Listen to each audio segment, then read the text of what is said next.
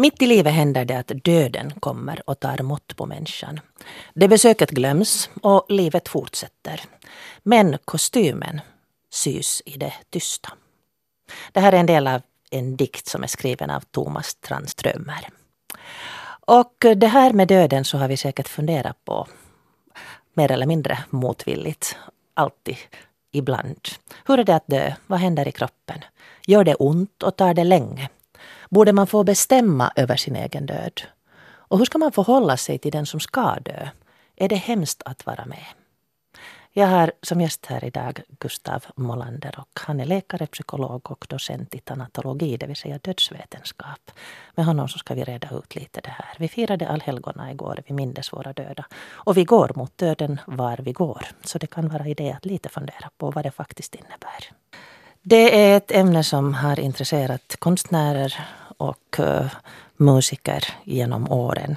Karl Ove Knausgård inleder sin svit Min kamp med att för hjärtat är livet enkelt, det slår så länge det kan, sen stannar det. Och han beskriver dödsprocessen, hur blodet börjar rinna mot kroppens lägsta punkt där det samlar sig i en liten grop, synlig utanför, och huden som blir allt vitare, tarmarna som tömmer sig och lemmarna som stelnar. Det är någonting sånt som känns väldigt besvärligt att tänka på för de flesta. Men alla möter vi det antingen i andra än och förr eller senare i oss själva. Gustav Molander, läkare, psykolog och tanatolog. Vad är det som händer i kroppen när dödsprocessen inleds? Människor dör ju förstås på många olika sätt. Men om du med dödsprocessen Ja, vad avser du med dödsprocessen? Om du menar om man, det så, inte, inte olycka, olycka, utan om man tänker en, en, liksom, en död som inträffar när man blir gammal eller no, sjukdom är förstås en sak också. Men, men det här um, när kroppen börjar ta slut. Ska vi börja med att säga så att de allra flesta i Finland dör av sjukdomar i hjärta och blodkärl, ungefär 40 procent. Och av tumörer dör ungefär en av fyra. Man talar om olika former av döendeförlopp. De allra flesta av oss önskar sig säkert en snabb död. Det här undersöktes nyligen och då var det 75 procent av finländarna som ville dö av en akut hjärtinfarkt. Och då går det givetvis fort och då är den här döendeprocessen helt annorlunda. Egentligen finns det ingen döende process. På engelska säger man death without dying.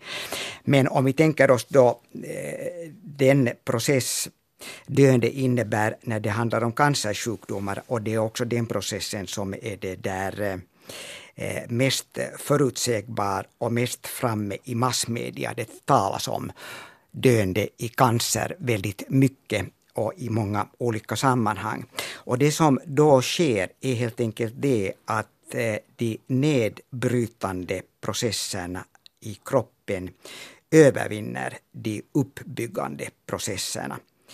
Eh, man talar ju mycket om eh, den här övergångsfasen mellan levande och döende. Och det kanske då är en ny ritual i, i dagens läge, det här hur man definierar övergången från att, att vara levande till att vara döende. Eh, man, man talar om, om olika beslutsprocesser som fattas. Men kroppsligen innebär det här då det att, att eh, kroppen inte mera kan tillgodogöra sig en sån behandling som strävar till att förlänga livet. Man kallar det för kurativ eh, behandling. Och då liksom accepterar man det här döende. Och, och det, det, till slut liksom eh, blir det så att kroppen kan inte mera ens tillgodogöra sig den näring som tillförs. Det vill säga liksom den här rekonstruktionen av de processer som behövs för att upprätthålla livet i, i kroppen eh, släcks av. Och, och, det här leder till, till exempel till det att, att eh, svårt sjuka människor blir väldigt magra och, och, och ser till slut ut som levande lik, som man brukar säga. Men, men i, i, i de här eh, sammanhangen då döden är väntad och, och om man dör av, av eh, cancer så är, är själva dödsögonblicket ofta eh, relativt lugnt och det är det också när, när, gamla människor dör som har varit på, på många eh, andra sätt kanske sjukare en, en längre period. Att, att om, om smärtbehandlingen är tillräckligt effektiv så, så somnar den här människan helt enkelt bort. För man talade tidigare om dödskamp. Finns det ännu idag? No, det beror lite på vad man sätter in för betydelser i den här dödskampen. Men man kan säga så att eh, kroppen försvarar sig mot eh, döende Eh, eh, mot eh, syrebrist till exempel och det leder till en det där stressreaktion i, i kroppen, det vill säga kroppen pumpar ut hormoner som adrenalin för att, för att motverka det som håller på att ske. Och det här kan ha ofta betecknats som en, en dödskamp. Men med en bra medicinering och en bra vård så kan man motverka den här dödskampen kampen. Eh, det här är liksom ett, en, en ganska intressant eh, ett intressant fenomen i många olika avseenden. De, de anhöriga vill ofta vara med vid, vid själva dödsögonblicket eh, när det handlar om svårt sjuka människor och det är inte alltid lätt att förutspå när dödsögonblicket kommer att ske, det vill säga hjärtat kommer att, att stanna när döden då är, är väntad. Eh, är det det som är då, alltså liksom det är hjärtat som stannar och sen börjar liksom kroppen när, när döden är, är väntad ja. på det här sättet, jo, när det, det handlar om cancerpatienter. Ja. Så, så eller äldre. Så, eller äldre så stannar ja. hjärtat helt enkelt. Jo, vi, vi ska återkomma till det här.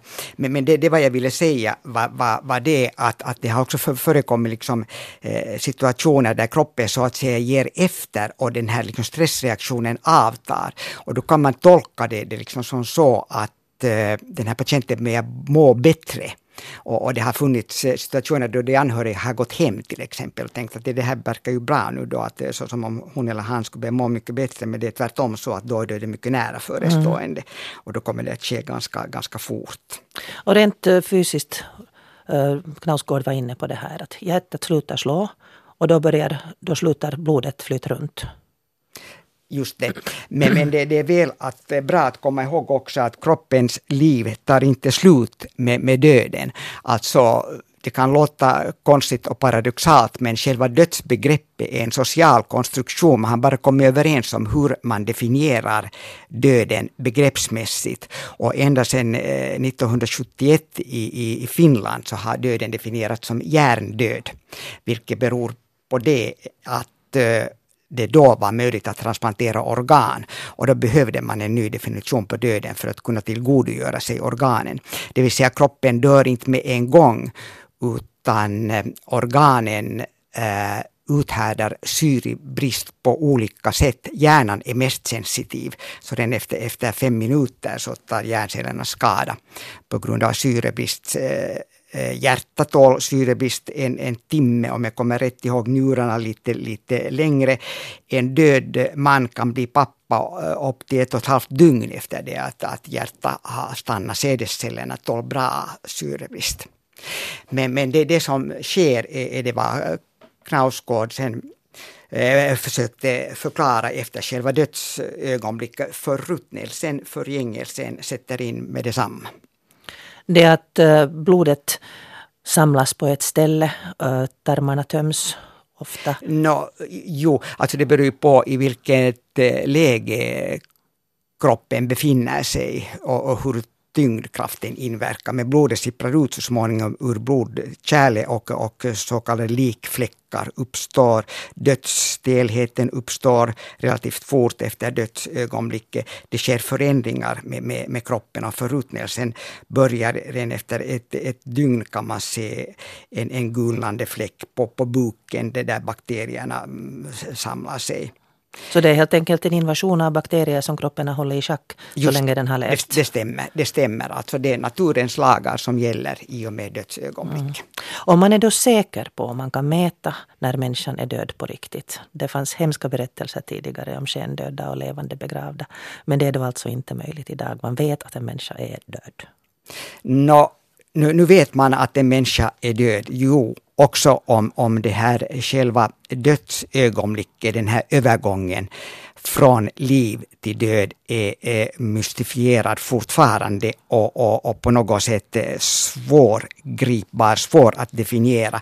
Att om, om man tänker sig till exempel då att på, på att det har blivit hjärtstillestånd och, och man försöker återuppliva den här människan. Så då är det också en definitionsfråga när man liksom då slutar med det här då misslyckade återupplivningsförsöket om man då konstaterar att, att det inte kommer att lyckas. Och då bestämmer man sig då att då, då slutar man och då och det är läkaren som avgör? Och det är läkaren som avgör och, och det är det där då dödsögonblicket jag kan säga också sådär som, som liksom ett, ett intressant eh, fenomen, så det existerar något sånt som man kallar för Lazarus-fenomenet, också om det är ytterst ovanligt, men att det där att eh, dödförklarade människor efter då misslyckade eh, resuscitationsförsök har faktiskt vaknat till liv. Mm. Och, och, det här har man försökt att förklara på olika sätt, men det är ytterst ovanligt. Men, men den här rädslan för skendöd som du tog upp, den finns fortfarande. Och eh, det där liksom eh, tror jag att det, det, är många saker som inverkar. Jag är personligen rädd för, för skendöd och, och jag ser det liksom sådär lite ur eh, freudiansk synvinkel, det vill säga den här freudianska klichén är, är ju den att vi aldrig liksom tror på vår egen död. Och eh, det, eh, psykologiskt eh, tänker man sig att, att vi, vi består av ett så kallat subjektjag och ett objektjag. Det vill säga subjektjag det är det jag som sitter och pratar nu här och, och försöker för, för förklara mina tankar. Objektjag är det när jag kritiserar mig själv efteråt. Varför säger jag det? Varför säger jag det? Varför säger jag det? Och så där, teoretiskt sett så är, har vi svårt liksom att begripa att det här subjektjaget kommer att försvinna. Mm. Att vi tror liksom att vi finns no, no, någonstans. Och, och det är kanske det här som gör den här döden så svårgripbar och hämtar med sig den här rädslan för skendöd. Mm. Um, jag har själv suttit vid ett par dödsbäddar och upplevt det som många andra har beskrivit. Att man klart ser när det inte är någon hemma mera när det finns bara en kropp kvar. Och här är en lyssnare som har skrivit så här. Min far och jag satt på varsin sida av mamma vid hennes dödsbädd. Sköterskorna sa det att de såg i hennes ansikte att det bara, bara var någon timme kvar. Jag har aldrig sett döden så nära tidigare men det var något förunderligt vilsamt och naturligt över det hela. När mammas andning blev långsammare strök jag henne över pannan, upprepade att vi är här, att hon inte ska vara rädd och att hon inte behöver orka längre. Overkligt men vackert då andningen upphörde och hennes liv slocknade. Enbart tacksam för att jag fick vara med. En, en mycket vacker och fin beskrivning, bättre kan man inte säga det. Mm. Och, och eh, här kom det också tydligt fram hur trösterikt det är att kunna vara vid en dödsbädd, just för att det är vilsamt och ofta också vackert. Um, om vi, vi går in på det om en liten stund, det här med att, att vara med. Men det där ännu sen då förruttnelsen sätter in, vi håller oss till det här uh, makabra för att jag tror att det är många som liksom inte riktigt vågar tänka tanken ut och sen finns den ändå där. Mm. Så det kommer ett dödsögonblick även om vi har först svårt att fatta det, då subjektet försvinner. Själen flyger ut genom fönstret som man tänkte tidigare och öppnade fönstret. Men um, sen efteråt då, då förvaras kroppen, den sätts i kallt Lik, likbilen kommer efter den och den sätts i kallt och den behandlas? Alltså, det finns förvaringsutrymmen på olika ställen och den här kylan, eh, det är ju som att sätta kött i kylskåp, men man försöker liksom förebygga förgängelsen på, på det sättet. Eh, jo, om det inte finns förvaringsutrymmen på ifrågavarande anstalt så, så då, då förs den här kroppen då, då till det där eh, ett ställe där, där det finns möjligheter till förvaring. Men, men det, det som är intressant tycker jag i det här sammanhanget är alla de här ritualerna som fortfarande finns och som fortfarande anammas. Det vill säga också på, på sjukhusen så, så det där gör vaktmästarna som transporterar de döda kropparna sina egna givna piruetter, det ska vara med fötterna före. Och också i, i likbilen transporteras eh, den döda med, med fötterna före. Och, och, man har ofta liksom eh, tappat kontakten till idén varför man gör på det här sättet.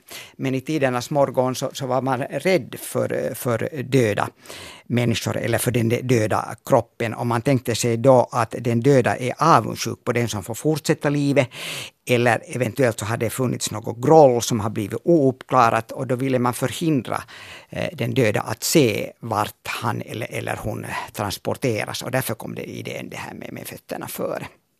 Och sen så är det då antingen kistnedläggning eller kremering och kroppen förbereds då genom att tvättas och, och, och svepas eller det, det, på. Det, det stämmer, jo. Och eh, här vill man också i dagens läge ofta poängtera det att det är bra om de anhöriga kan vara med om kistläggningen. Vi, vi, har på något sätt inbyggt i oss det här att vi, vi, vi tvekar när, när, när det handlar om, om starka känslor.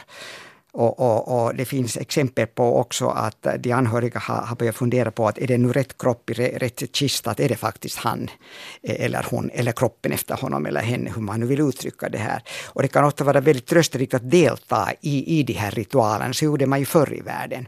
Och, och, nu kan man göra det tillsammans med professionella, och, eller varför inte också bara familjen om, om, om man så vill. Jag har själv varit med om att klä min egen mamma. Jag tycker det var jättetrösterikt att vara med om, om den här processen.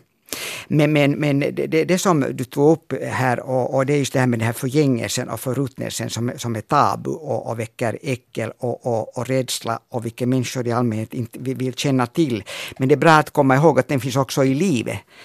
Att, att det är inte bara liksom döden och döda kroppar det handlar om, det handlar också om levande kroppar. Vi får ju inte se gamla och ruskiga ut, utan vi ska ju ta hand om oss själva. Hela den där, den där på något sätt eh, oundvikliga förgängelsen, så den skyms, skuffas ju bort och, och skyms undan. Och, och, och, jag tycker liksom ett intressant fenomen i det här sammanhanget är just det här med den här kremeringen som har blivit allt vanligare. Det är väl 80 procent ungefär i Helsingfors som kremeras idag. Och, och i och med det så finns det ju egentligen inte någon förruttnelse utan, utan det där kroppen kremeras rätt fort efter dödsögonblicket och sen finns det bara en ren aska kvar.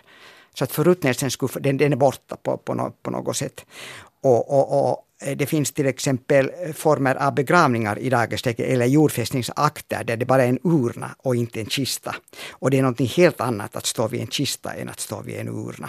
För att eh, kistan berättar mera om, om den här människan och om förgängelsen. Någonting sånt som, som rimmar fram här, att, att eh, eh, dödsdräkten sys eller hur det nu var Strömer uttryckte sig. Men att om står vid en urna så är det liksom en annan känsloupplevelse. Knausgård eh, är också inne i början på det här första kapitlet på sin svit på det här hur bråttom vi har att gömma undan döden. Att han konstaterar att för den som har blivit överkörd, för den som har dött så spelar det ingen roll något mera. Förruttnelseprocessen har redan inletts. Men för oss i dagens samhälle är det fruktansvärt viktigt att genast täcka över, genast forsla bort, förvara i, i, i det där, frakta ner med en annan hiss övertäckt, eh, förvara i kyrkan i, i ett fönsterlöst rum. Vad, vad, säger det här om oss? Det är snabb-Finland, dagens samhälle. Allt ska gå så fort till som möjligt. Jag kommer att tänka på Robert Hertz undersökningar. Han var den store Emil Durkheims elev och han undersökte begravningsritualer i Indonesien där eh, det fanns två olika begravningsakter. För det första den här så kallade våta akten, om man kan översätta det så till, till svenska, i varje fall en regelrätt begravning där den döda kroppen grävdes ner. Men sen ungefär ett år senare så grävde man upp den här kroppen igen och då hade den här kroppen blivit anonym, det vill säga man kunde inte mera se vem det var som hade dött. Utan den döda var, var oigenkännbar och hade på det sättet liksom blivit då en död anfäder eller anmoder och, och anslutit sig till livets gång, det som en gång hade varit. Och det intressanta här i de här Hertz-studier var det att, att det som sker liksom ovanom eller på ovanom jorden är, är liksom parallellt till det som sker under jorden. Det vill säga efter den här första fasen så börjar sorgeprocessen. Och Eh, de anhöriga hade vissa plikter som sörjande och de var också nedsmittade inom citationstecken av döden. Men i och med den här andra begravningen då, då eh, den här kroppen då hade blivit anonym och, och, det var den här torra fasen som, som begrovs på nytt, det vill säga benen. Så det var liksom en glad fest och eh, då hade de anhöriga sörjt färdigt och så liksom på något sätt steg de in i, i livet på nytt men i helt nya roller. Det hade blivit en ny identitet också för dem. De, de, de var då till exempel släktens äldsta eller, eller, eller det där då döttrars söner till en död mamma, pappa och så vidare, eller enka, enkling. Men i dagens läge när det går så jättefort så, så är, är det liksom en stor fråga det här att vad gör det här åt sorgen och åt dem som blir kvar, åt de här eh, sociala processerna i samhället. Mm. Enligt uh, nya definitioner på depression så räknas det väl med att om man sörjer längre än två veckor så behöver man medicin. Precis, vilket kan ha sina konsekvenser på arbetsplatserna. Mm. Um, Bo Lönnqvist eh, skrev en bok 2013 där han hade samlat in en massa information om döden som ärad gäst, alltså riter för och nu, hur vi uppfattar döden. Jessica Morni intervjuade henne. Ja, det är en fråga, det är kanske för att man idag har skuffat undan den så mycket. Och, och den har blivit väldigt privatiserad och avdramatiserad. Eh, och, och, därför så, så kanske den är främmande, den har blivit främmande. Och det som är främmande förefaller ofta svårt. Så att det är väl det jag har tänkt på när jag... En annan sak är detta att det är ju ett väldigt stort tema det här.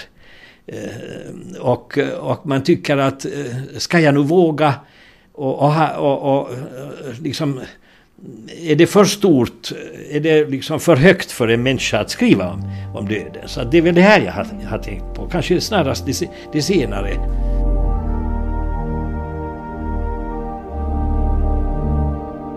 Det är ett digert material Bo Lönnqvist presenterar i sin bok Dödens ansikte. Han skriver om förebud och varsel, om spökerier och begravningar i olika samhällsklasser. Han publicerar fotografier på döda i sina öppna kistor och han beskriver olika sätt att hålla minnet av de döda vid liv. Gravstenar, monument, begravningskonfekt med texter som minne åt Hanna ifrån hennes pappas begravning och så vidare.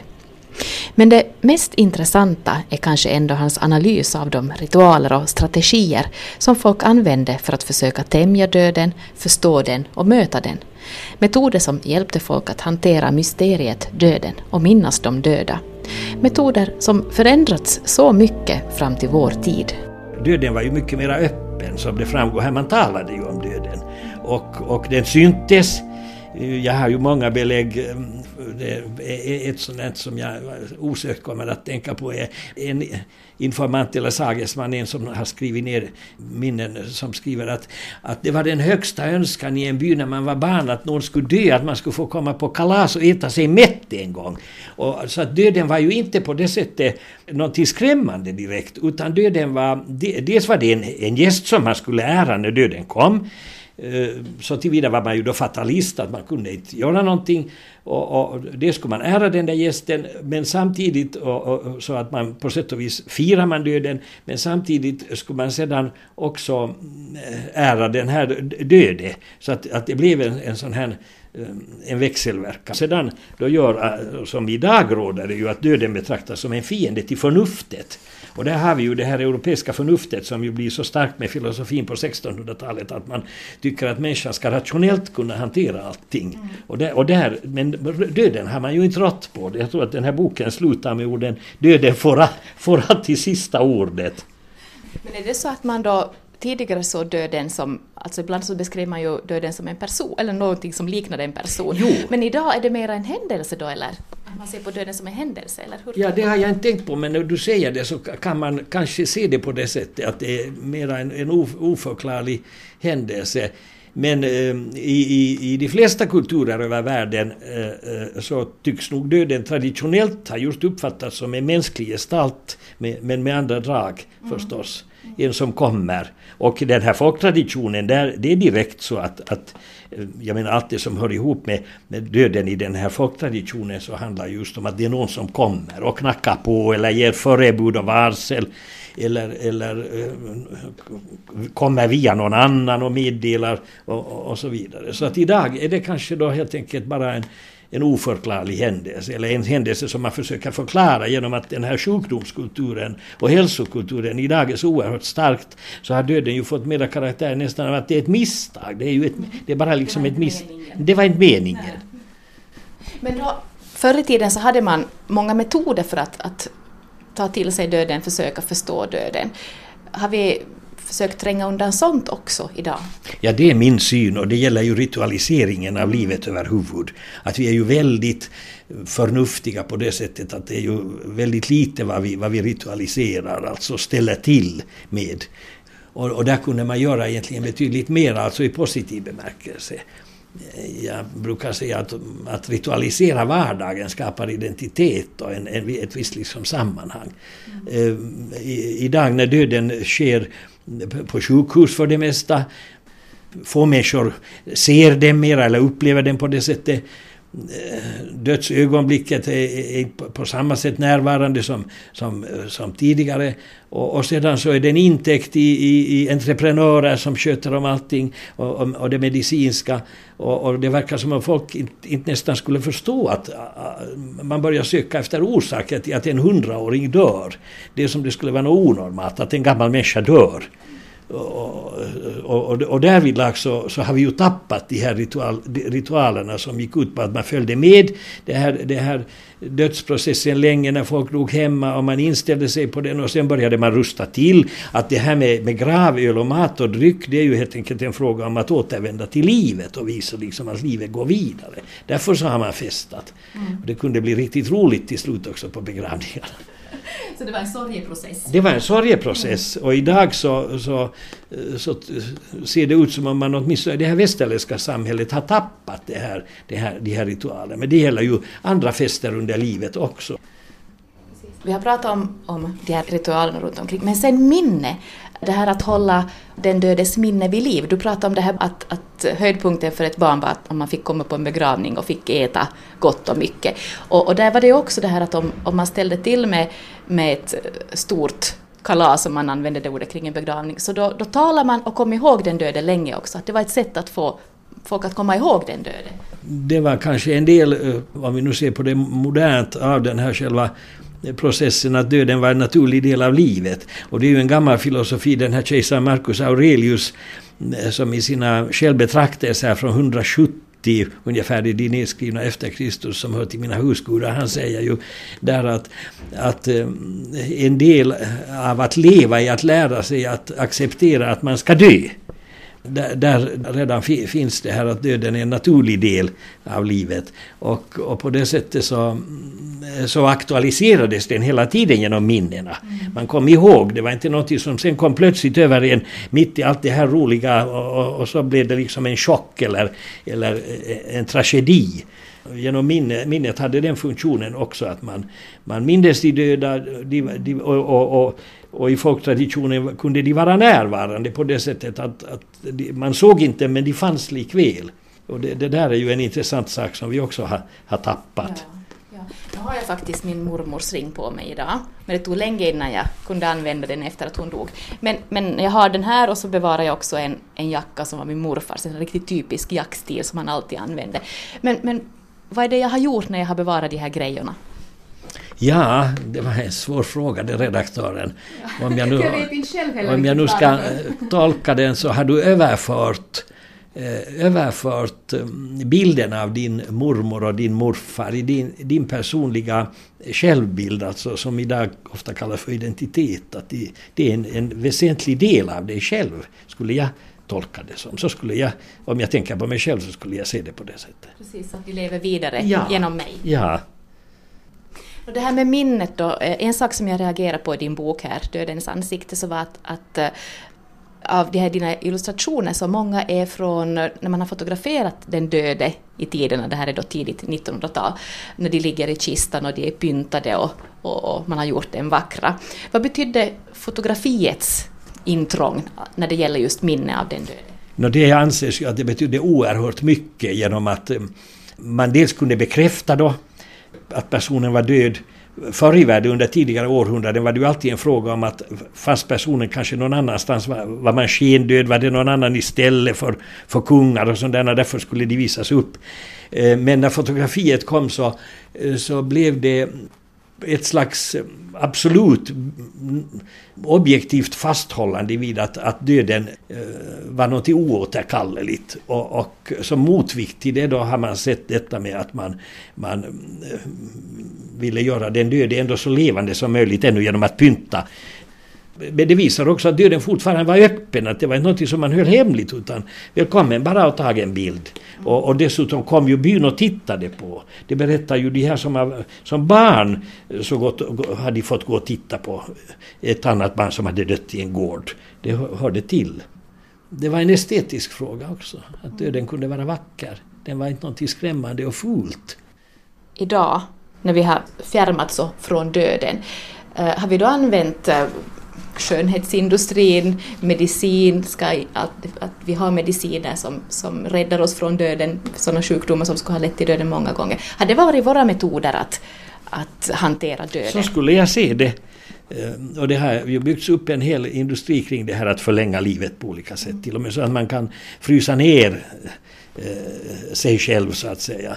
Och, och där vill alltså så, är, så dominerar det här västerländska förnuftet att människan kan eh, till och med försöka mästra döden, vilket ju är omöjligt i alla fall. Så att där är en sån här, kulturen är ju full av paradoxer alltid och det här är en sån här paradox. Och det sa alltså Bo Lönnqvist. Han har skrivit en bok Dödens ansikte, tro och sed bland herre och folk. Den kom ut 2013 och där kan du läsa mera om de här riterna och sederna. Gustav Molander, läkare, psykolog, tanatolog, det vill säga kunnig i dödens dödsvetenskap, är min gäst här i studion. Mm, du satt och funderade en hel massa här medan Bo Lönnqvist no, Jag satt och lyssnade på Bo mm. Lönnqvist förstås och jag har några kommentarer. Eh, för det första det här med att döden är en del av livet. Jag skulle hellre säga döendet är en del av livet eftersom många tänker att döden är livets raka motsats. Eh, det finns också eh, många kända filosofer som anser att just det här motsatsförhållandet mellan liv och död är grundorsaken till att vi tänker i kategorier. Det vill säga vi definierar fenomen, saker utgående från vad de inte är. Det som är profant är inte heligt, det som är rätt är inte fel. Så här tänker vi och den här enligt då vissa teoretiska angreppssätt så skulle det här dödens motsats till livet vara liksom grundorsaken till, det, till, till liksom det här tänkande. Sen, sen skulle jag också vilja kommentera lite det här med, med, med ritualer och ritualisering. Eh, enligt eh, mitt förmenande nu i dagens läge, alltså bosmaterial samlades väl på 60-talet om, om jag har förstått eh, rätt. Men i dagens läge så tycker jag den nya ritualen är att var och en gör sina egna ritualer. Det, det vill säga döden har blivit ytterst individualiserad. Och, och man poängterar ju att, att var och en av oss ska på, på förhand ta ställning till sin egen död, sin egen begravning, hur man vill ha det. Och då ligger det ofta på de anhöriga sen att se till att den dödes vilja går i uppfyllelse. Jag tycker det har blivit liksom nya ritualer kring det här, till och med en slags skyldighet det här att, att jordfästningsakten ska se ut som, om, så som vederbörandes liv har sett ut. Och det här tycker jag är den nya ritualen. Och, och, och, och det som också är, är, det där tycker jag intressant i, i dagens läge är på något sätt hur den här ritualiseringen flyttas bort från det som sker efter döden till själva döendet. Det har blivit ritualiserat, det här döendet. Och, och här har det kommit, eller uppstått nya normer hur man ska dö för att dö på rätt sätt. Och, och folk eh, har liksom mycket utgående från massmedia och mycket utgående från så kallade diskurser som massmedia pumpar ut, det vill säga man säger saker på ett visst sätt hundra gånger och så ber människor att tro att det är på det här sättet. Och vi har någon så vaga föreställningar om hur saker ska gå till och ritualiseras på ett korrekt sätt, hur beslut ska fattas för att de ska fattas rätt och hur det ska bli korrekta beslut. Alltså behovet av kontroll fortfarande? No, no, på, sätt och, på sätt och vis, men då gäller det just eh, döende i, i tumörsjukdomar där man på sätt och vis ska liksom få en viss kontroll för man vet hur det kommer att gå. Men det är då bara en av fyra man, man kan dö på många andra sätt också. Om du dör i en akut, eller av en akut hjärtinfarkt så är det ingen kontroll alls. Och det är ändå en död som de flesta vill ha. Att, att det, det är liksom mm. en, en, paradox inbyggt i det här. Och det som jag än ville kommentera det där i, i den här intervjun, är det, det att man talar faktiskt om last, äh, om, om linking objects, det vill säga olika slags äh, föremål som laddas med starka känslor och som blir liksom förbindelser till den döda, förbindelselänkar till den döda, vilket redaktören tog upp här. Mm. Manschettknappar, ringar som har haft en direkt kontakt till mammas eller pappas eller, eller min, min älskades eh, kropp, som man sen på något sätt bär på sig. Och, och, och det här liksom har, har tolkats eh, som ett sätt att, att klara av den här separationsångesten. Lite som barn har, har sina nallar och, och, och sina trasor som doftar mamma eller pappa som inger trygghet. Mm. Äh, uh, Bo Lönnqvist var också inne på det här med döden som person tidigare, alltså liemannen. Uh, du pratade om det här att det att kunna acceptera att man ska dö är intellektuellt och känslomässigt svårt. Uh, det här med att man tänker att någon person kommer och hämtar en, gör det det lättare? No, inte, inte jag, det, det, det, vet jag faktiskt inte och det har jag inte sett några undersökningar om heller. Men, men att hela liksom det här eh, talesättet om att eh, bejaka döden skulle vara intressant att analysera vad, vad det är egentligen man bejakar när man vill be, bejaka döden eftersom ingen vet vad döden egentligen är. Och, och hur, hur det är att vara död. Liksom språket brister här än för man kan ju inte säga att hur, hur, hurdant är det att vara död när man inte är, är död eller man är väl ingenting, att just den här intigheten är så svår att fatta att det finns i, i, ingenting. Och, och, och, eftersom det är så svårt att fatta det här så, så börjar man liksom på något sätt möblera den här döden och föreställa sig vad, vad, vad det är som, som finns där. Och, och det här talar man om som en slags asymmetri, att vi har inga problem med, med den tid som har varit innan vi föddes. För då, då, hade vi inte levt ännu, men nu när, när vi har liksom det, den här livet bakom oss och vi vet hur det är att leva, så har vi så fruktansvärt svårt att, att inse det att, att vi en dag liksom, vi, vi finns inte, det finns ingen som sitter här och pratar med och, mm. och, och, det här liksom gör det svårt att begripa vad, vad döden innebär. Men tillbaka till den här eh, personifierade döden, de här dödsföreställningarna vad gäller gestalter, så har man faktiskt undersökt och idén eh, är, urgammal. Man talar ju om dödsdansen och, och, där var det då ett, ett benrangel som bjöd upp de här personerna till, till dans. Och det, den här föreställningen uppstod efter pesten. Och, och eh, och digerdöden. Och, och, och den var då trösterik i, i det avseendet att eh, alla oberoende av social rang så löpte samma risk att bli uh, uppbjudna av döden till, till, till dans. Här måste jag få göra lite reklam att om du blir intresserad av det här så i Ingå kyrka så kan du se Stämmer. målningen av den här. Stämmer, mm. precis. Det, är visst den Men det här. Um, du, du talade om vår uh, längtan, eller som största delen av finländarna vill dö snabbt. På väg till postlådan så säger man aj och sen är det färdigt. Eller sen under sömnen. Um, jag har låtit mig berättas att på medeltiden, uh, så som man i många psalmer talar om den goda döden, talade man inte alls om den snabba döden. Utan man talade om den långsamma döden. När man tar avsked av livet, där man gör upp med människor som man har någonting otalt med, där man förbereder sig andligen för att gå över gränsen. Mm, idag är det främmande för oss. Det känns skrämmande för oss. Det är kanske nog många som sist och slutligen också kan omfatta den här tanken. Men den här uh, rädslan för döden, rädslan för att förlora kontrollen har ju också återuppväckt, eller liksom tagit form i ett, en ny fart i den här diskussionen om eutanasi. Uh, du har funderat mycket på det här med eutanasi. No, eutanasi, alltså eutanasi betyder ju egentligen den, den goda döden.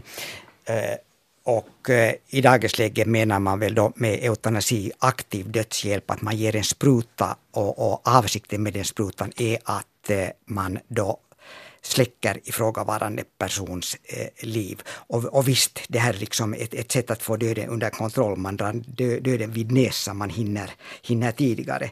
Och, och det är kanske då speciellt eh, cancerpatienter det handlar om och det är ofta i det sammanhanget eutanasi diskuteras när människor är färdigt döende. Och eh, jag, jag ser många, många problem eh, i etiskt hänseende i den här diskussionen. Till exempel det som inte har varit eh, framme tillräckligt mycket enligt eh, mitt eh, tänkande är, är, det här att, att har man liksom rätt att kräva att en annan människa ska ta ens liv. Varför gör man inte själv om, om man kan? Eh, det, Men det är väl det som är rädslan bakom här. Alltså vi var tidigare i början på, på vår diskussion inne på det här med dödskamp. Och många människor har hört om fruktansvärda smärtor, om, om eh, utdraget lidande. Och om man har då den här rädslan att man kanske inte mera kan påverka, att man blir tvungen att utstå det här. Ja, men, men, men här har vi nu en diskurs igen, det här fruktansvärda lidande in, inför döden. Jag har själv sett otaliga människor dö. Eh, jag har, har stått vid otaliga dödsbäddar både som läkare och som forskare och jag har inte sett fruktansvärt lidande. Jag jobbade också på TRHM och där mötte jag inte ett fruktansvärt lidande när vården var effektiv och, och, och bra. Så att det, det här är, det, det, kan förekomma men, men det är ovanligt. Eh, jag, jag tror ofta att, att eh, det kan handla om många olika saker och, och om många olika former av rädslor. Jag har under min eh, period som, eh, som, som läkare en enda gång träffa en man som tog upp det här temat med aktiv eh, dödshjälp och, och, och eutanasi och, och han hade en svår lungsjukdom och han var rädd för att kvävas. Och när jag sen pratade med honom så kom det fram att han hade blivit illa behandlad av läkare tidigare. Det vill säga han hade tappat sitt förtroende för vården och förtroende för att han kommer att få den hjälp han behöver. Och det här tycker jag är en stor poäng här. Att litar man på att man får den hjälp man behöver när man faktiskt behöver den, så tror jag att den här ångesten i viss mån kan lindras. Så var det med honom i varje fall. Jag lovar att jag finns till hands och jag kommer att göra allt vad jag kan för att det där hjälpa honom med, med mediciner så att han ska få dö så smärtfritt som, som möjligt. Och det fick han också. Mm. Och det var en enda gång han tog upp det här med, med eutanasi när han hade då en stark ångest. Och, och, och då tycker jag liksom det här med att vi talar i dagens läge ofta om, om anknytningsteorier, hur vi bondar till varandra. Och det är något som vi har lärt oss i tidig barndom. Och de allra flesta av oss finländare, åtminstone den generation jag tillhör, jag är en babyboomer, så det där är otryggt an knutna. Det vill säga vi litar inte på att vi kommer att få den hjälp vi behöver när vi är svårt sjuka. Och det här tutas ut i massmedia hela tiden. Åldringarna tär på resurserna och så vidare och så vidare. Det finns inte pengar. Och så vet vi också att döende är fruktansvärt orättvist. Det beror på vad man får för sjukdom, det beror på var man bor, det beror på var man råkar hamna, eh, hurdan vård man får och så beror det ofta på de här vårdande personer och personligheterna och hur de pass, passar i, ihop. Och, och eh, det, det, här ser jag, jag, som ett problem i den här eutanasidebatten, just de här orättvisorna. Uh, och, och sen är nu det här att, att har man rätt att kräva att någon annan ska, ska det där ta ens, ens liv. Och sen då, varför ska det vara just en läkare som gör det? Är det på något sätt mera legitimt om jag kräver att det är en läkare som gör det? Behöver jag själv då ta mindre ansvar för den där handlingen? Eller varför kanske kan det, jag... det som du var inne på här då vi pratade tidigare om det här att du pratar hellre om den trygga döden än den goda döden. Om vi har tryggheten ändå. Läkaren vet vad den gör. Vi ska avsluta den diskussionen här och gå tillbaka till den här sociala aspekten på död. Det här som kanske anknytningsteorier också har någonting att göra med. Hur vi ska kunna avstå, hur vi ska kunna hålla kvar kontakten. Um, här har jag ett inslag om den mexikanska kulturen där döden är närvarande på ett helt annat sätt än i vår. Adriana Kaslin berättade för Jessica Morni om hur hon firade de dödas dag. Jag lagar till exempel åt mummo, åt uh, muffa så lägger jag alltid en, en kopp kaffe men det ska vara riktigt varm. Och som halva kopp bara. Och på den sätt som jag minns att han tyckte om. Och, och så finns till den här altaren också det skeletter. Och finns eh, skallen. Det kommer från indiantiden. Och, och efter man är växt med den så man aldrig eh, fundera om det är någonting skrämmande eller om det är någonting som konstigt att det finns sockerskallet eller chokladskallen på altaren. Mm. Utan att eh, det är någonting som man man är, man är inte rädd av eh, döden. Man tycker att det är en del av livet. Jag har växt upp med den här traditionen och jag vill inte att det ska mm, försvinna som från min egen familj. Så, så jag har lärt barnet från början att, att vi varje år lägger fram och fast det känner inte vem är det som i foto så jag berättar åt dem att det här var min mormor och jag minns att hon var så där och den där. Och eh, nu på sommaren så min yngsta pojke eh, frågade så det är direkt åt min pappa att eh, vad vill att jag ska lägga på altären när du är död? Eh, så att du blir glad och kommer till, till vår fest. Mm. Så pappa skrattade och så började jag berätta som att, vet du, jag tycker om äh, en bra bakelse och jag tycker om, om limonada eller citronsaft och, och kanske om du lägger någon godis åt mig så skulle det vara riktigt god. så att, eh, att det, det redan vet att, att eh, det finns den här traditionen och att det är någonting som vi gör och, och, att det är inte skrämmande. Att det är också van med, med den där skallet och det tycker jag som vi pusslar med små skallet och det är skoj. Sätt att möta den insikten att vi är förgängliga. Det var Rihanna Kaslin som berättade för Jessica Morni. En lyssnare har skrivit så här om en um, dödsolycka. Vi bestämmer oss att åka till olycksplatsen och föra dit ett ljus. Vi glömmer att köpa tändstickor och får köra till två olika butiker. Vi letar oss fram på mörka slingriga vägar tills vi ser en liten hop med gravljus i en kurva. Vi lägger varsamt ner vårt ljus bland de andra och står där en stund. Jag kramar min dotter hårt. Då jag gråter börjar hon också gråta. Du var, Gustav Molander, inne på det här med anknytning det är väl någonting av det svåraste det här med att döden innebär att jag mister livet eller jag mister någon. Sorgen pratar man ganska lite om i dagens samhälle och, och det här att eh, vi måste avstå från varandra och, och säga adjö. Och det är smärtsamt att, att uthärda separationsångest. Det, det, man har försökt eh, göra listor på känslor som det är svårt att uthärda det här med att ha ledsamt efter någon, så det, det är svårt att stå ut med. Men äh, den här mexikanska traditionen att man har de döda närvarande. Man räknar med att de kommer med till festen. Jag har en av mina hundar i en urna i verandan. Det kändes jättekonstigt först men nu liksom hör den där. Du, du har den med dig på, på, ja. sätt, på, på sätt och vis. Ja. No, det, det, man, man har liksom olika Eh, syn på, på eh, sorgen och, och hur eh, sorgen kan ta sig många olika uttrycksformer. Eh, det finns sådana som anser att sorgen är en process som det där utvecklas och, och, och lever hela tiden. Alltså sorgen går, går aldrig om. Vi liksom bär på den men, men den är olika stark eh, i olika sammanhang till exempel årsdagen efter din hunds död så, så det är många som firar den. Sorgen säkert till liv och, mm. och, och, den finns.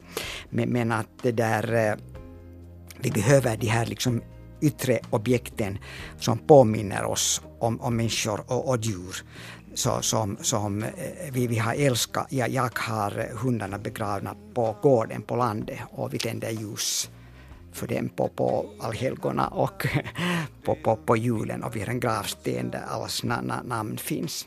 Så de, de, de finns med. Men att eh, jag tycker också, eller, eller jag, jag, upplever att, att man också har liksom eh, döda människor och, och djur man har älskat liksom inom sig. Att man liksom på det sättet bär, bär dem, det, det med sig och man kan liksom i, i sitt sinne tala med, med, sin döda mamma till exempel eller, eller, eller sin döda pappa. Och, och, det har faktiskt visat sig att, att eh, de dödsbäddar man har suttit bredvid och också liksom avskedets smärta så har en viss betydelse när man själv står inför döden. Man liksom kallar fram de, de här gestalterna som på något sätt har banat väg för en och det kan också vara, vara en tröst att tänka sig att, att mamma har kunnat dö och pappa har kunnat, kunnat dö, att nu måste jag också kunna gå över, över gränsen. Och det här är något sånt som man försöker faktiskt lite undersöka i dagens läge.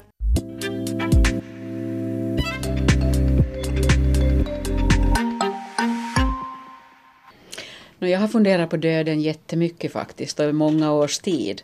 För jag har alltid varit intresserad av det här med hur man kan hjälpa någon att dö så bra som möjligt. En, en, en så god död som möjligt.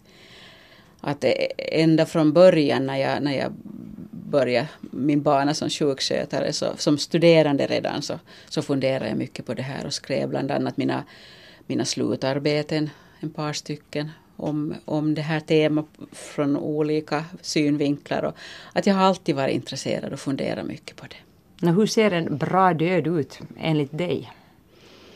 Eller god död? Ja, det är nu en jättestor fråga och, och, och, och lite sådär rädd blir jag när, jag när jag får din fråga så här. Att vad, hur ska man, vad ska jag svara på det där? Men jag tänker att um, själva döden så vet jag ju inte så jättemycket om utan det är ju tiden före döden. Och, och, och den goda tiden där för, före döden medan vi ännu lever. Uh, att det, det som är, är, kanske, tycker jag, är det, det, det viktigaste är ju det att man ska ha det så bra som möjligt rent sådär fysiskt, alltså att man ska inte ha smärta. Liksom I den mån det bara är möjligt att, att, man, att man ska vara smärtfri. Och, och sen andra fysiska symptom förstås, att, att, att få liksom lindring för dem. Kanske illamående, andnöd och, och, och sådana saker. Att man får den, den hjälp som finns att få för, för de här besvären. Och, och sen det som är lika viktigt så är den här med atmosfären runt, runt om den som håller på att dö. Att, att det är lugnt och tryggt. Och att, att den här människan får känna sig lugn och trygg. Och då ska det vara förstås lugnt, eh, det vill säga ganska tyst runt om honom, henne? Eh, det kan det betyda, men det behöver inte nödvändigtvis betyda att det ska vara tyst. Men att det ska vara en sån här, det ska inte vara en, en orolig, inga oroliga ljud, men det kan vara musik, det kan vara radion, det kan vara prat, alltså sådana här vanliga bekanta ljud för, för den här människan. Hur viktigt är det att någon är närvarande, sitter bredvid? Det är nog jätteviktigt förstås. Att i mån av möjlighet så, så är det ju nog bra om det finns någon där. Men att tillika så tänker jag att det inte måste vara varje stund någon. För att, att den här människan är ju ofta också trött och sover mycket och, och, och så här. Och, och om den här atmosfären så här som helhet är, någorlunda lugn och trygg så tror jag att, att många också känner av det och, och, och behöver inte liksom, upplever inte det behovet att ha någon bredvid sig hela tiden. Att det kan vara lugnt ändå. Bara man kan lita på, om, om man är då så sjuk, att någon kommer med jämna mellanrum och så här. Att man inte blir lämnad för långa, långa stunder att i, i, i vården idag så, så är det ju nog ett faktum att, att, att ganska sällan finns det den där möjligheten att sitta hela tiden. Att, att då kanske vi behöver ha då antingen hjälp av anhöriga eller, eller volontärer som eventuellt ställer upp och så här. Men, men ofta så, så har det nog visat sig ändå att, att det går ganska bra även då när det inte finns någon hela tiden där. Hur märker man då på en som, som ligger där och faktiskt är döende att om hon eller han mår bra eller om han är orolig? Uh, no, du, du sa det egentligen att om han är orolig så då är det ju ett tecken på att, att någonting inte är okej. Okay. Att, att till exempel man kanske har sådana där rörelser, att man inte kan ligga avslappnat. Och, och sen ansiktsuttrycket berättar mycket. Att även om man kanske inte kan uttala med ord att, att jag mår inte bra eller jag har ont. Så, så säger ansiktsuttrycket det åt oss. Att, att, att ett, ett sätt är att, att det där att titta på, det kan vara sådana djupa rynkor mellan ögonen, att man spänner lite. Eller att man annars verkar väldigt spänd i ansiktet. Sen kan blodtrycket, om man nu känner på, eller liksom tar, mäter blodtryck eller känner på pulsen. Det kan också vara sådana här tecken som att, att det, det, är högt, alltså en hög puls eller en, en, en sån här orolig puls. Så det kan vara tecken på det. Eller svett. Om, om man är svettig, kallsvettig så är ju ett tecken på att man inte mår bra. Att det, det finns nog sådana här olika saker. Att, äh, om, man, om man har varit med en, en, en längre tid och, och, och vårdat människor som är, är döende så, så, så känner man av det och, och ser ganska, ganska bra att, att, att man känner igen det på något sätt att nu är inte bra. Men, men det handlar nog om det här med, med att, att man ser på en människa om, om hon är orolig eller, eller rör sig på något sånt sätt. Att, att det inte känns lugnt. Mm. Ser man skillnaden också om det handlar om fysisk oro och smärta eller om det är liksom psykiska sidan? Eh, uh, no, jag kan inte riktigt säga att man nödvändigtvis alltid ser skillnaden där. Nej. Att, att nu är det väl så att vi, och i synnerhet då när vi inte har ord mera eller förmår att uttala ord, så då är det nog svårt att veta vilket det handlar om. Mm. Men hörde du sa Eva att du har lång erfarenhet av det här med döden och att redan under, ska vi säga, studietiden så var du intresserad av det. När var det konkret som du mötte döden första gången, det vill säga att du till exempel vårdade en som, som sen dog? Det var nog medan jag var studerande. Mm. Så det var, det var första gången, så det betyder då tidigt 80-tal. Jag blev färdig sjukskötare 83 med min grund, grundsjukskötarutbildning. Uh, och, och sen då sen slutet på 80-talet har jag jobbat på canceravdelning ett tiotal år. Och, och där förstås hände det ju nog rätt ofta. Och sen har jag jobbat på hospice sju år och där var det nog många som dog. Och, och, nu jobbar jag här på hemmet, på, på Rosenhemmet med, med minnessjuka personer. Och, och vår, vår den här um, målsättningen är ju att, att våra pensionärer ska få dö här hemma så att säga. På, liksom här, här på Rosenhemmet då. Att, att de inte ska hamna bort någonstans. Och, och, och, det, jag skulle säga att, att i dagens läge så 99 procent så lyckas det så. Att det är nog jättelänge sedan vi har hamnat och skickat bort någon att, att det där, då, då hade det nästan handlat om det att någon har fallit och, och, och brutit kanske lårbenet och, och sen har inte klarat av operationen för att det är ju gamla människor som vi har här. Och att det, det är nog det jag kommer ihåg att, att har varit orsaken till här för några år sedan att det var en tant som, som då hamnade, hamnade bort och död så att säga att hon dog på sjukhus och, och inte här och det känns nog inte bra det. Nej. Att vi vill nog att de ska vara här till slut. Mm. Och ofta så, så vill ju också anhöriga det att vi har ju lärt känna, känna då fler, alltså pensionären och, och pensionärens anhöriga. Så, så det känns nog bra att få, få sköta det till slut. Minns du, ja klart det, men hur minns du ska vi säga eh, första gången du själv upplevde döden, det vill säga att en klient dog? Ja, jag minns det riktigt bra faktiskt. Jag jobbade på natten på akutmottagningen i Mariehamn. Och, och då var det en, en, en, en kvinna där som, som dog. Och, och det där och, och, och jag kommer ihåg den där, den där um, känslan att, att, att oj, att, att nu kunde vi inte hjälpa henne och, och sen skulle vi ta hand om, om, om henne. Och då var det faktiskt så att, att det var tillsammans med vaktmästaren, sjukhusvaktmästaren som dežurerade den natten som jag första gången då så att säga laga en död människa färdig så, och, och klädde på och så här. Och jag kommer ihåg hon som hade dött men det som jag kommer ihåg ännu mera så var den där vaktmästaren. För han var jättebra. Han var så lugn och han berättade åt mig att nu gör vi si och nu gör vi så. Nu ska du ta i här och nu ska vi ta i där. Och så behandlade han den här döda kvinnan med sån respekt. Att, att det var min första gång som jag, som jag kommer ihåg riktigt att, att någon dog. Jag kommer inte ihåg tyvärr vad som hände där före. Men, men någon akut situation var det ju eftersom vi var på akuten och, och hon hade kommit in då med, med någonting något, säkert kanske en hjärtinfarkt eller, eller någonting sånt som, som då gjorde att hon, att hon dog där. Mm.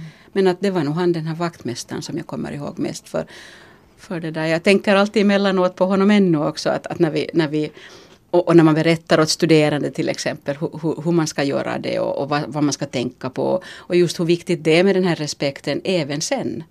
När, när, när människan är död. Att inte, inte tar, det tar inte liksom slut där det där med att vi ska behandla med respekt.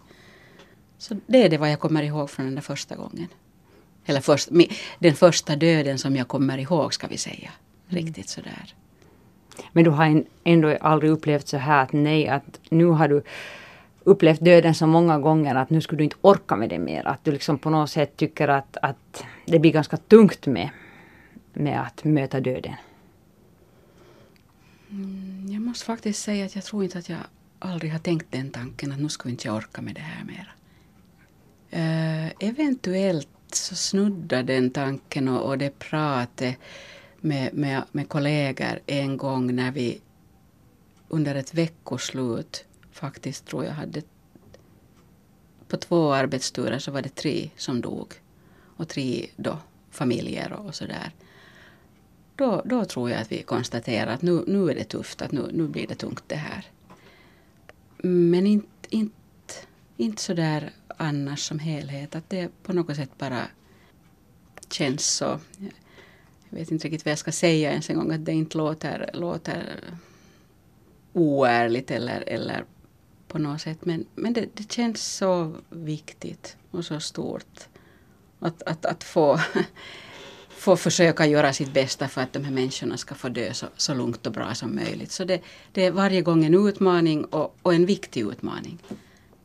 Och nu händer det ju inte så ofta att, att, man, att, man, att jag liksom skulle ha den känslan att, att, att nej. Att det här är nu en del av mig, att jag är intresserad av det här. Och, och, och sen eh, så har man ju haft också sina nära som har, har, har dött. Och, Ja, hur skiljer det? Uh, jo, visst skiljer det. Det skiljer ju på en sätt att, att, att, att handskas med, med saken och att känna och att, att då är man inte professionell utan då är man, eh, om man anhörig så, så får man ju kanske ge efter på ett annat sätt. Men nu har det också gett mig en trygghet. Att, att, att det där att jag blev själv änka sådär helt akut via, via en olycka och var inte på något sätt förberedd. Och, och visst var jag i chock och visst var jag oklok i många tankar och så här nu efteråt när jag tänker att jag inte liksom var realistisk.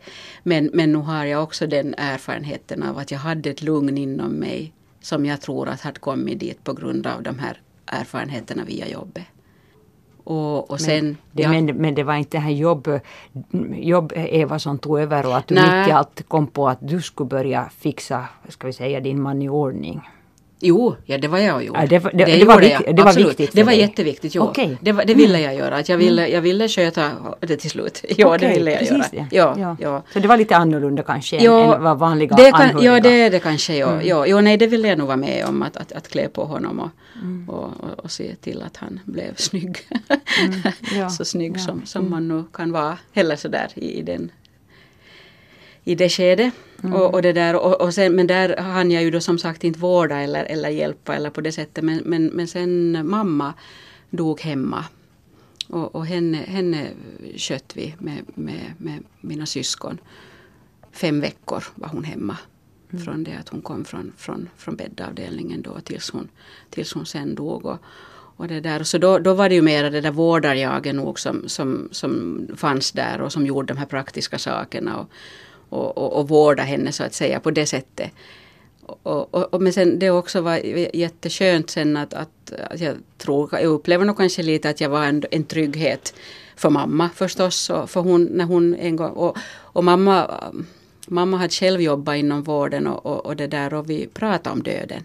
Att vi hade ganska sådär rak kommunikation om, om döden och, och också de här, den här tiden liksom att, att, att, att hur, hur går den och hur känns det och hur ska vi göra och så här.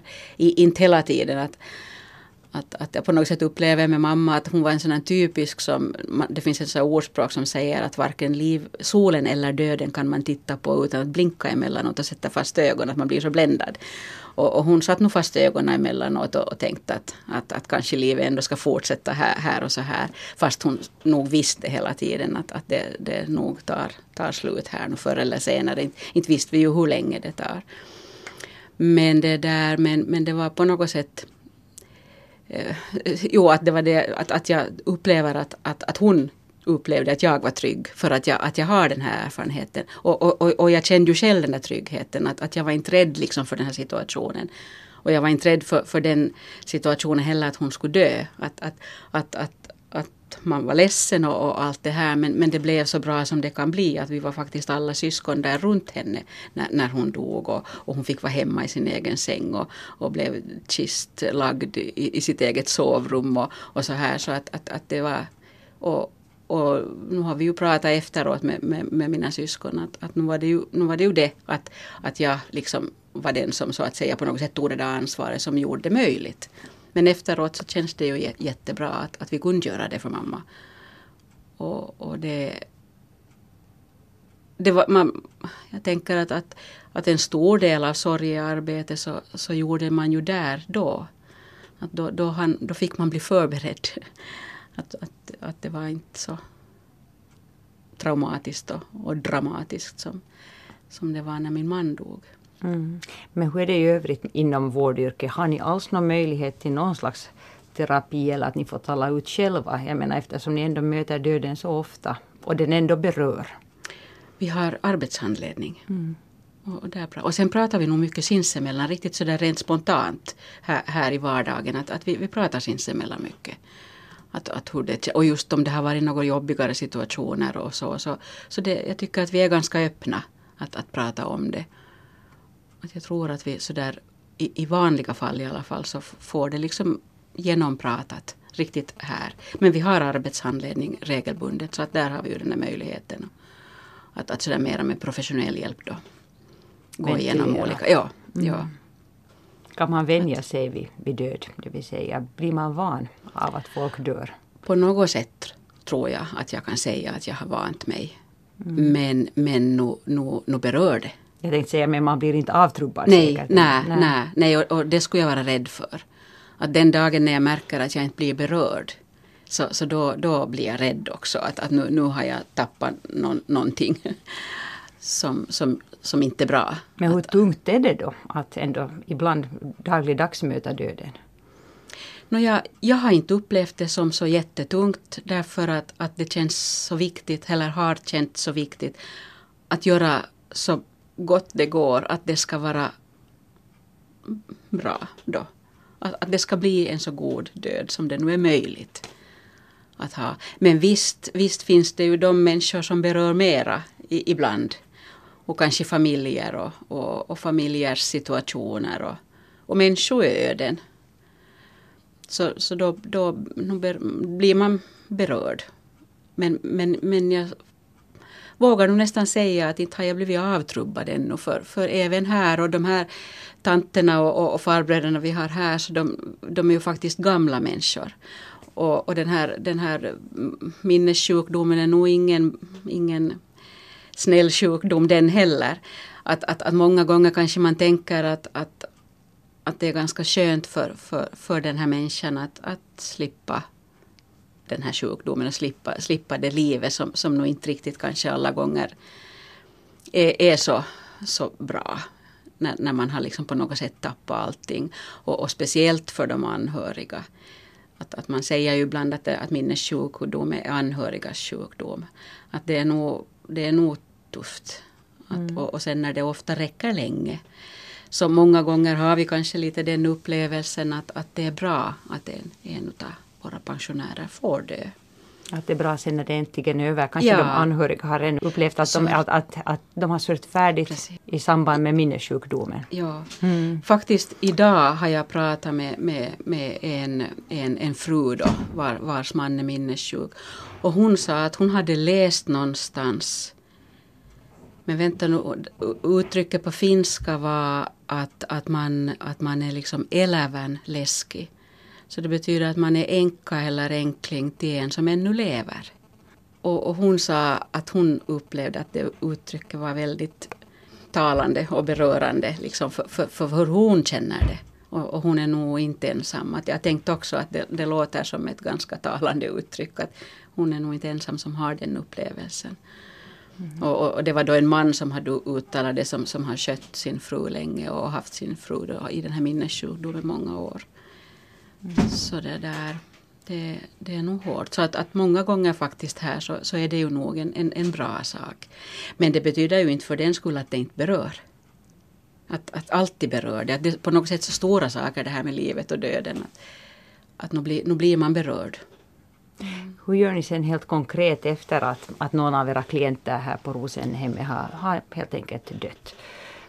Brukar ni vara med på någon ska vi säga, minnesstund efteråt eller hur gör ni vårdare?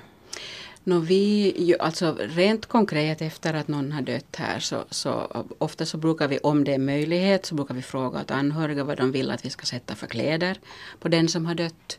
Och så lagar vi dem fina, några festkläder, snygga kläder.